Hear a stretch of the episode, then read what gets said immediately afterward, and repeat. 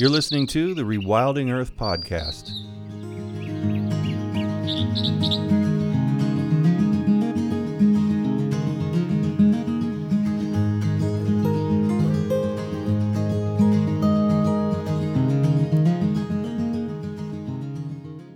The Rewilding Earth Podcast is supported by businesses such as Patagonia and Cotula, the Weeden Foundation, and listeners like you.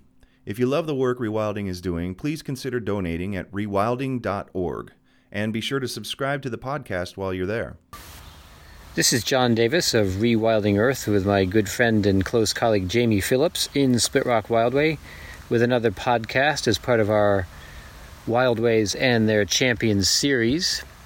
I'm going to ask Jamie, with whom I've been working for more than 2 decades, about what inspired him to get involved in, not just get involved in, but take a leadership role in helping protect and expand Split Rock Wildway, which is a wildlife corridor in the eastern Adirondacks, linking Lake Champlain and its valley with the high peaks to the west. Jamie and other colleagues and I have been working together for more than 20 years now to piece together this important wildlife corridor, very rich in wildlife, particularly in plant species.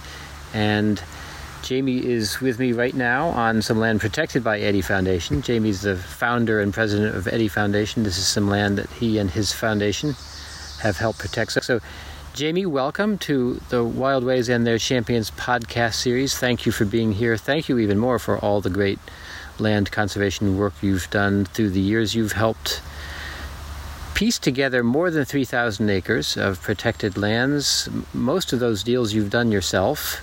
And I want to hear a little bit, and our listeners want to hear a little bit about what inspires you to take a lead role here in Split Rock Wildway, and now increasingly also out in Southern California in Santa Margarita Wildway. What inspires you about these wild places, wild corridors?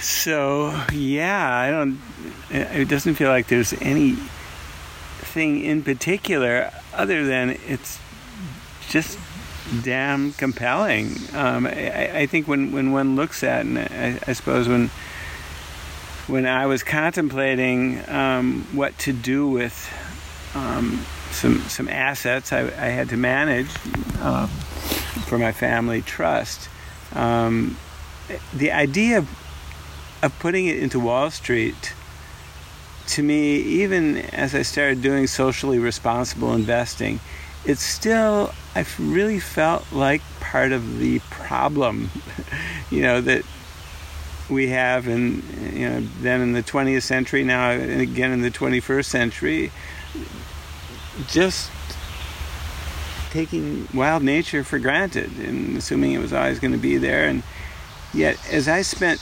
time out in wild nature, out in older forests and so on, that was so inspiring to me compared to anything that I would invest in Wall Street. It just, there was no comparison. If you look at the, the interest I would get on a CD at a bank compared to the interest I got with the same amount of money buying a chunk of land. It was like, are you kidding? And then looking at, if I think I identified land conservation as really something that was inspiring to me, and then what about that? Where would I invest? And I happened to stumble upon John Davis at a meeting of conservation people, and we got to talking, and John being, very knowledgeable relative to, what was happening with conservation globally, actually. And John directed me up to the Adirondacks as a beautiful place to look at investing. And then in delving more into the Adirondacks and in spending more time with John, the idea of corridors and wildways came into focus, and how important they were, just in where land has been so usurped for human purposes and the needs of wildlife ignored, that corridors were indeed, you know, in a way, the low-hanging fruit, the land that needed to be protected first and foremost to sustain wildlife. So then it became very apparent, of course that's true, and that's where Split Rock Wildway started to come into focus for us and really take on a character of its own. Jamie, you're extraordinary for your generosity, and I don't know many other people who have been so generous with their wealth. To be perfectly blunt about it, your wealth is modest compared to that of many Americans, and yet you've given most of it away. Most of your family's wealth has gone into conservation. That's rare, not just a tithe, but most, and that's very rare. I had the privilege, as you know, of working with Doug and Chris Tompkins for many years, and they are another wealthy team, very powerful team that has helped protect more than 2 million acres in South America, and they likewise have given most of their wealth to conservation. What do you say when you're with peers, economic peers, about how you find satisfaction from investing your family's wealth in wildlife habitat conservation? How might you inspire others to similar levels of generosity? So, just backtrack a little bit on what you said. You mixed to me the terms being generous. I never thought of myself as being generous in the least, and I certainly haven't felt I've been giving my money away. It was definitely I held it as an investment, but it's certainly a prudent investment. The idea, I may not be getting a monthly check for a forest that I was able to buy, but I've always felt it was an investment in a sense that I could some way get my money back from it. It felt like a long-term investment. Back when I first started doing it, it was the idea of selling carbon credits was always there. The idea of if I bought 200 acres, I could always parcel off 10 acres and sell that for a building lot, but protect, the other, portion of it. And I had the opportunity to work with a land trust in California who was doing that. They were buying property and subdividing, selling off a small portion, but protecting the rest of it and breaking even or even making money on it. So for you, it has been both philanthropy and sensible investing. But it is, maybe now it looks more like philanthropy. And I think I'm just remembering even looking the word philanthropy up, and I think it has to do with helping people out. Yeah, it does. Actually. So to me, I'm more thrilled about helping trees out than people. This hasn't ever been about people. Right. As you know, Tom Butler and you and I all use that term wildlands philanthropy, and Tom did that beautiful book called Wildlands Philanthropy, which is, in a way, it's an odd pairing of words because philos is love and thropy comes from a term for humans, but it's an accepted term these days, wildlands philanthropy. And you're damn good as a wildlands philanthropist, if I say so. It seems like it's a blend then, maybe charity is not the right word, maybe philanthropy is not the right word, but it's a blend of doing good and actually managing assets well. Is that fair? To me, it would be a prudent investment, certainly one way of looking at it, but we could just call it a conservation investment, more than wildlands philanthropy. It's wildlands investing. And the payback that I get certainly is the potential for a future of getting, trading the forest land for an economic amount. But for right now, I don't need the income from a forest, and so it just feels like a wonderful thing to depository, if you will, for assets that, you know, I guess I earned from you know, working in, you know, the U.S. economy, and that to a degree my parents did as well, mostly from extractive endeavors one way or another. So this is like a payback to me, not necessarily a payback, but it's, you know, reappropriating money that has been earned, you know, in this capitalist economy. I might jump in here,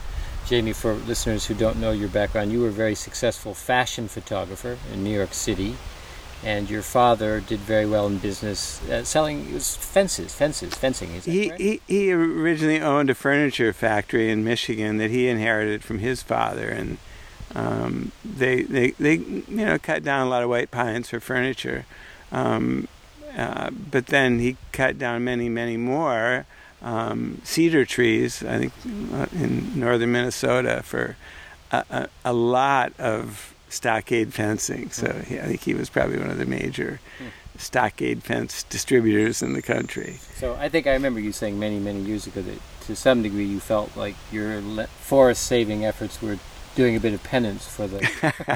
it does seem kind of obvious that one could say that. So yeah, I won't deny that.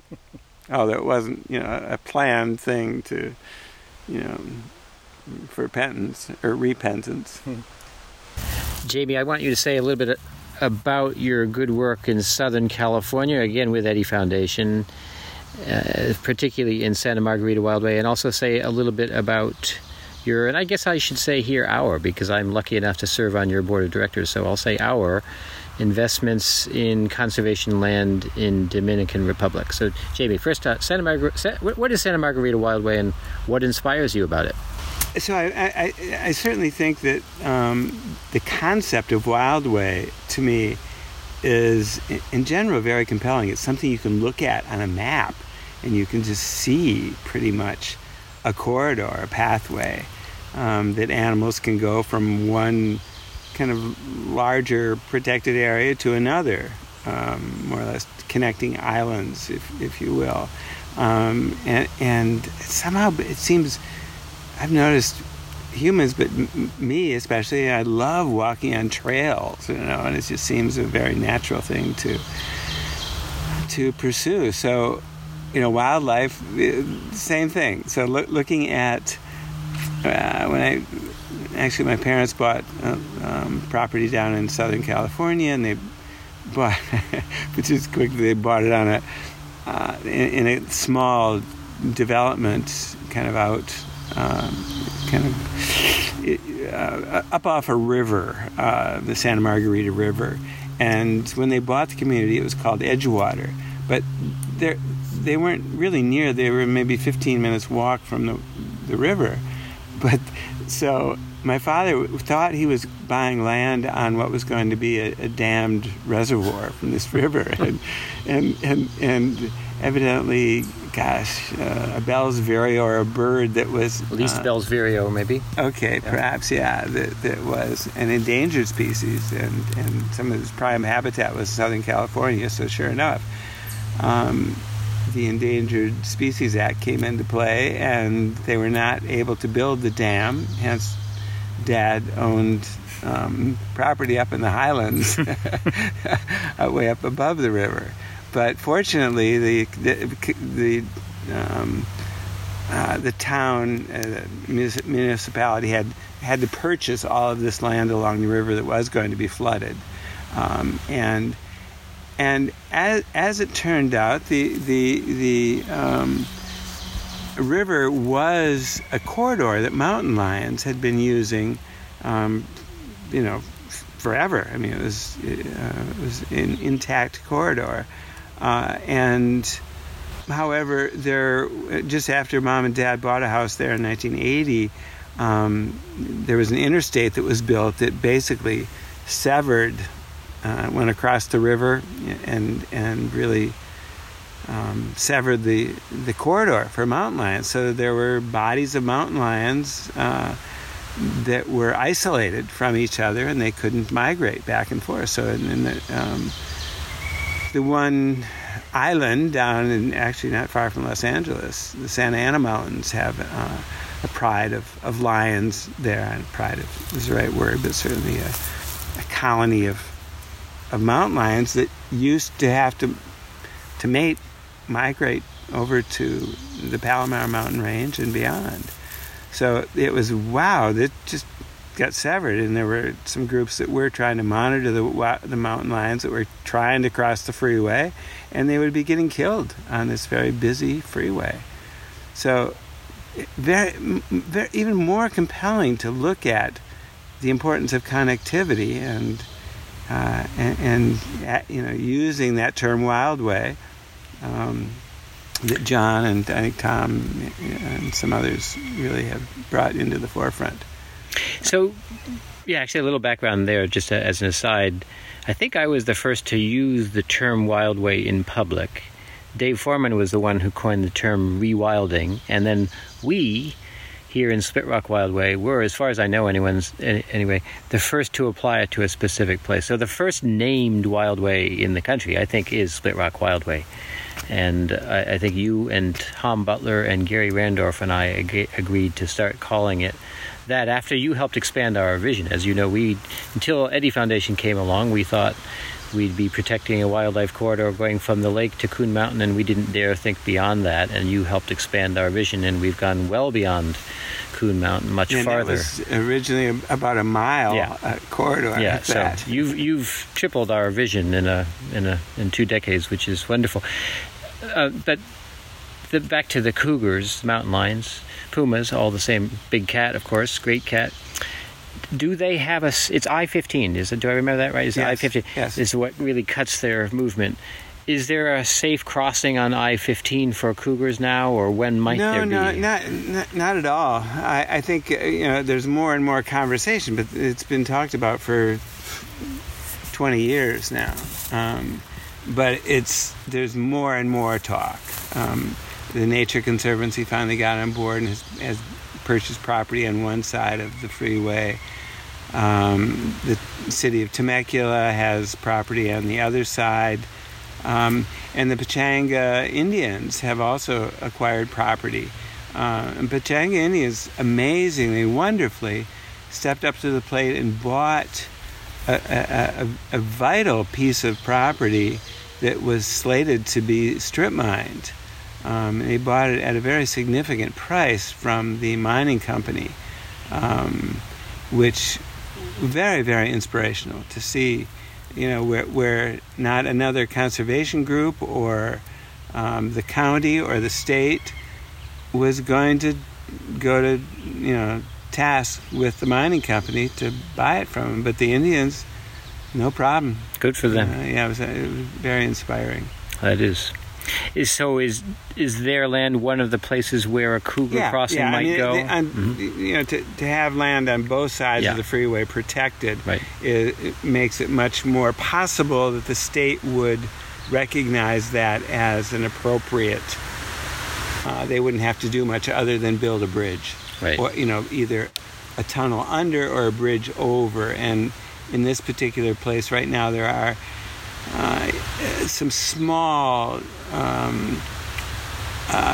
not really tunnels, but small underpasses. Yeah, underpasses, but they're more like drainage ditches that are able to be utilized. Yeah. But a bridge is now more viable. It's been done in other parts of the country and certainly in Canada. So that is likely going to come to pass, hopefully sooner than later. I'm hoping in the next 5 years we'd see that. So is the obstacles, supposed lack of money on the part of the transportation department? Not lack of money, but lack of intention to do. California is not very progressive with how they spend their money for transportation issues. Very little public transportation. That tends to just broaden freeways. Yeah, and so there's funds there, but it's not appropriated, I think, in a way that we'd like to see it. Right. So I got you onto the cougar path quite appropriately, or actually you went on that without my provocation. But I do want to let you say a little more about what Eddy Foundation is doing to help protect Santa Margarita River Wildway. I've had the pleasure of hiking many times there with Jamie, and we have seen fresh puma tracks, cougar tracks, several times in the sand along the river. Always thrilling.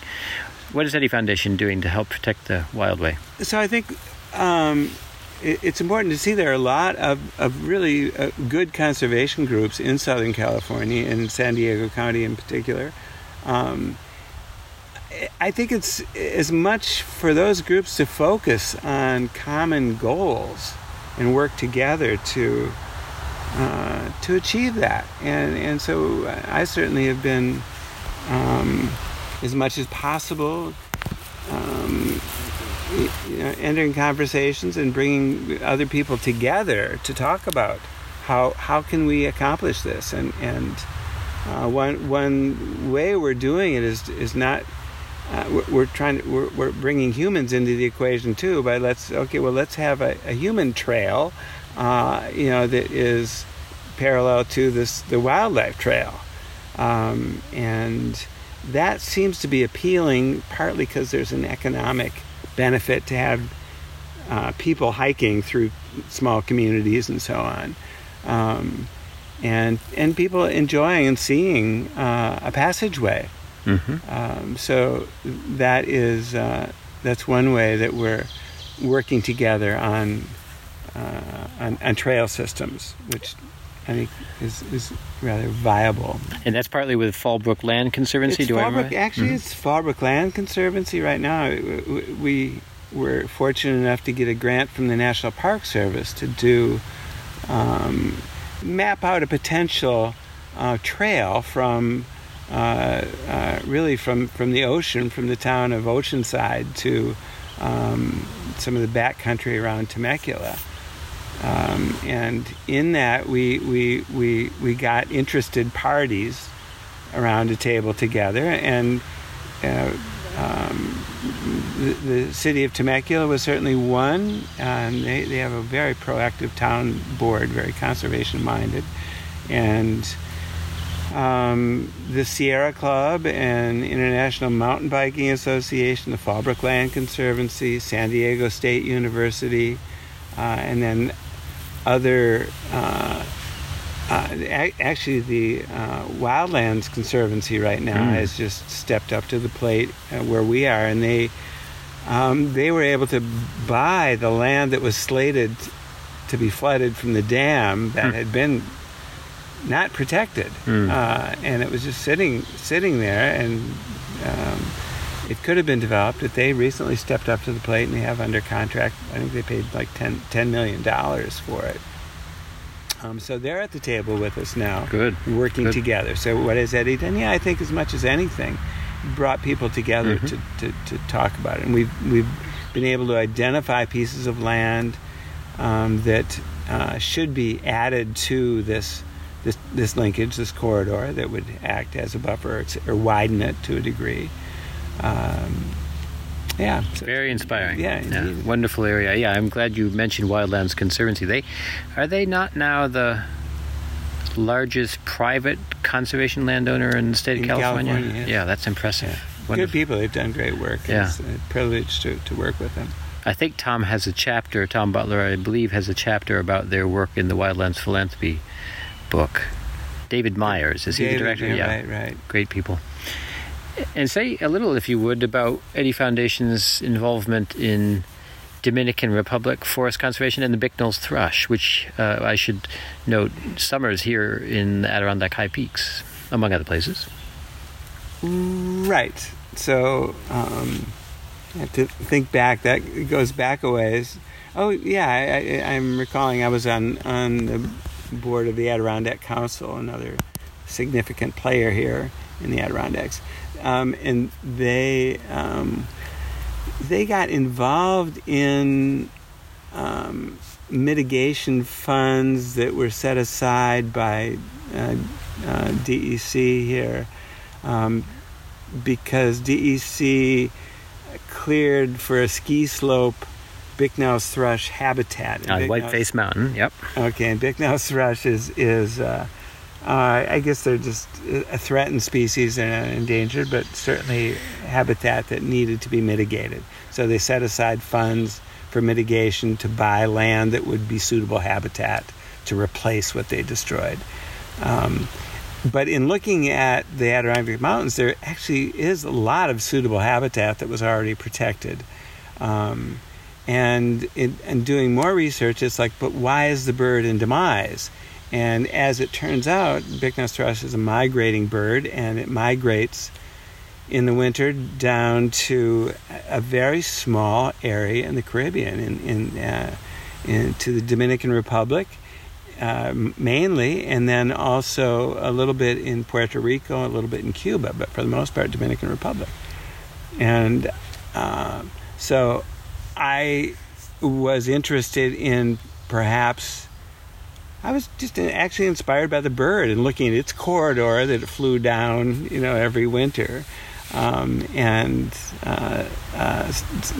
I thought, gosh, maybe that would be a good place for us to explore as a piece of conservation land to help protect that effort to protect the bird. So, yeah, actually... John, you and I went down there early on in our exploration, and we had been working with the Nature Conservancy down there, but ended up working with a couple of kind of wildland philanthropists of the Dominican Republic. Their father, the Marinos, they have an ice cream franchise. They're like the Ben and Jerry's of the Dominican Republic. But their father started the first private reserve in Dominican Republic, and... so we connected with them and identified some land that might indeed be Bicknell's thrush habitat that we could invest in with them and inspire other conservationists down there to do a similar thing. And we felt we could work with the local community and buy a piece of degraded land and reforest it or work with the land so it could be protected as Bicknell thrush habitat, but at the same time give employment to the community. So we ended up buying 1,000 acres, and half of it was already forest land, some older trees, but all of it was in the process perhaps of being cleared for cow pasture. A lot of it had been, but we were able to buy it and work with the community and with a really good man who was very interested in chocolate. So as it turned out, as you plant shade-grown chocolate plantations, if you will, they're very friendly to Bicknell's thrush habitat for Bicknell's thrush habitation for winter, particularly the females. And so it's been a very inspiring thing. We've gotten a lot of chocolate to eat, which is... Maybe that's the interest we've gotten for that investment. So chocolate, ice cream, and a beautiful songbird. You can't top that. I know, it's pretty hard to go wrong. Jamie, you and I have both remarked through the years how we sometimes feel a little bit like the conservation gatherings around us, and we attend many here in the Adirondack Park and throughout the country, are largely peopled by folks our age and older. And nothing wrong with that. The senior citizens are some of our most important conservation leaders, and people 50 and older, as we are conservation leaders throughout the world, but we certainly want to see ourselves replaced by young generations of wilderness and wildlife proponents. I actually think we're seeing that more now than we were 10 years ago, and I'm encouraged to see young people in leadership positions at wilderness groups, and especially young women at leadership positions with conservation groups. Really good trend, I think. But say more, if you would, Jamie, about involving young people, working with young people, because you've always been really far-seeing on this issue, more than many of us. One thing I look at, which is obvious to me, in a lot of the conservation groups, the land trusts and so on, they're run largely by their board of directors. And interestingly, the boards, from the way boards were years ago and still are to a degree, it's often people that have money are invited to be on boards. And maybe accomplished scientists or people that have done well in business. Very few young people on boards, and I think that is something that needs to be addressed. That we don't necessarily have to have people on a board of directors that are accomplished people in whatever field, but I think people that young people especially, they have the potential for really applying their passions, even though they don't necessarily come from wealth or haven't accumulated wealth. I think just their energy and enthusiasm we need on those boards. I think as well, shifting a little bit, that has been a little bit controversial. A lot of people don't want mountain bikes on trails. One thing that we've learned, certainly in Southern California, is to share the trails. So a lot of the funding, certainly state funding for trails, and even the National Park Service, where they help fund for trails, it's multi-use. It is. We need to learn that people that ride horses are awesome. I mean, sometimes very, very good conservationists. And yes, horses can impact a trail. So can mountain bikes. And yet, I think that we can't alienate each other in the conservation community. We need to respect the values, even that hunters and fishermen have.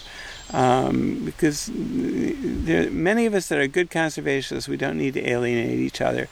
But the youth, I think especially, let's accept that they do like to be a little more active on trails. And they're apt to... I think, we look at moonlight hikes that we have sometimes, and something that I see popular and interesting in California, where marijuana has been legalized. They have ganja yoga, that all the young people go to. And it's like yoga class, but they actually smoke pot, in a way just to focus on their yoga. That's very youthful. It's not old people doing that particularly. I think, even to allow, what's wrong with a ganja hike? And we would get young people also involved. That's not because of our older people's values. Let's realize young people have different values very often. So I think we need to broaden our perspective on who we include in our conservation community. Well said. Now I want to take you to the other end of life, to death, and to your very exciting opening of a green cemetery, where I hope to be gravedigger. Spirit Sanctuary, you've named it, and you went through quite a bit of paperwork, quite a bit of time to get the permits needed to start a green cemetery here in the Eastern Adirondacks. And while we've not buried anybody there yet, we've dug a sample grave. I like to joke, I've dug my own grave. I dug it. And I conveniently remind you did lose that grave. Well, I think there wasn't a very strong intention to be buried there. It's covered up now, so I guess I'll have to dig my own grave yet again.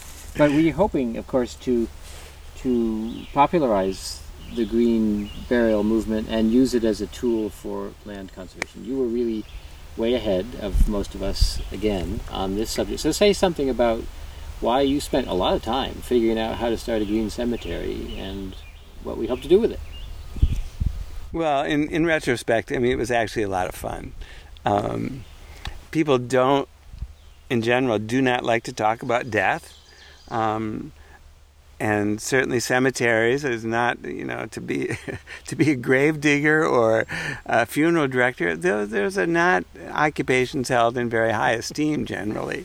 But I have to laugh at that because I think they are wonderful avenues to talk about and really transform our attitudes. I think that is, the funeral business. There are some really good funeral directors and funeral homes, if you will. But in general, that business has been corrupted to a large degree to where death has become big business for a lot of people. And it's something that is a difficult time in life, and it's gotten more so for people.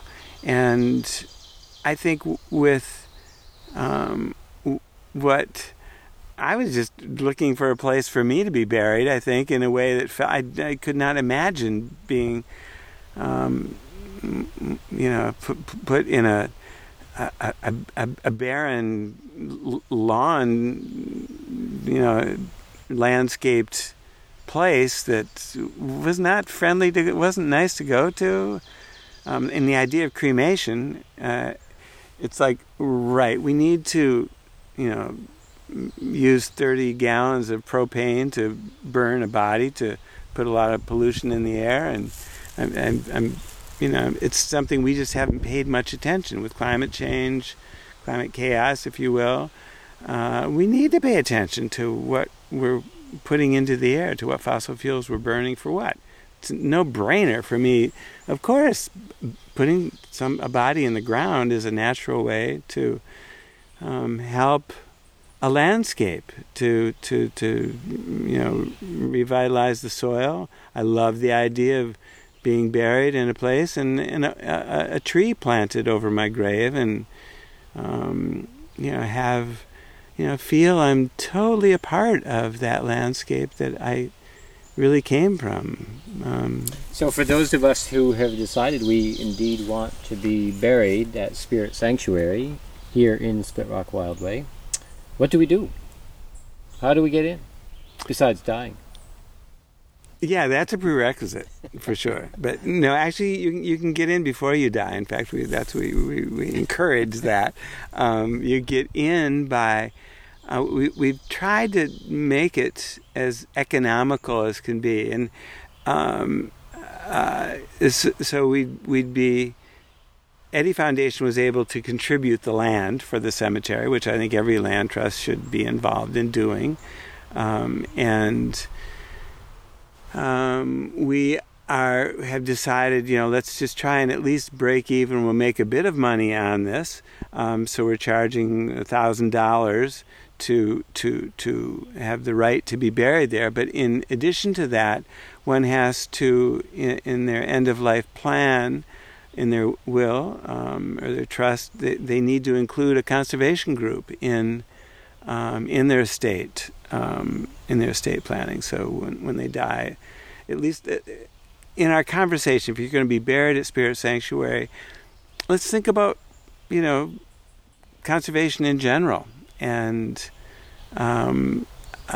and we have deliberately included, as a prerequisite for being buried there, that you do have to think about conservation and act on it in your end-of-life estate. That's good. So we will actually, Eddy Foundation will actually charge, or Spirit Sanctuary will actually charge less money than a conventional burial, but with the understanding that the family of the loved one, departed loved one, will have, or that person, him or herself, will have committed to donate to a conservation group. And I think we're going to be working particularly with Northeast Wilderness Trust, Champlain Area Trails, and Adirondack Council, and the Rewilding Institute, and the Old Growth Forest Network, and a few others.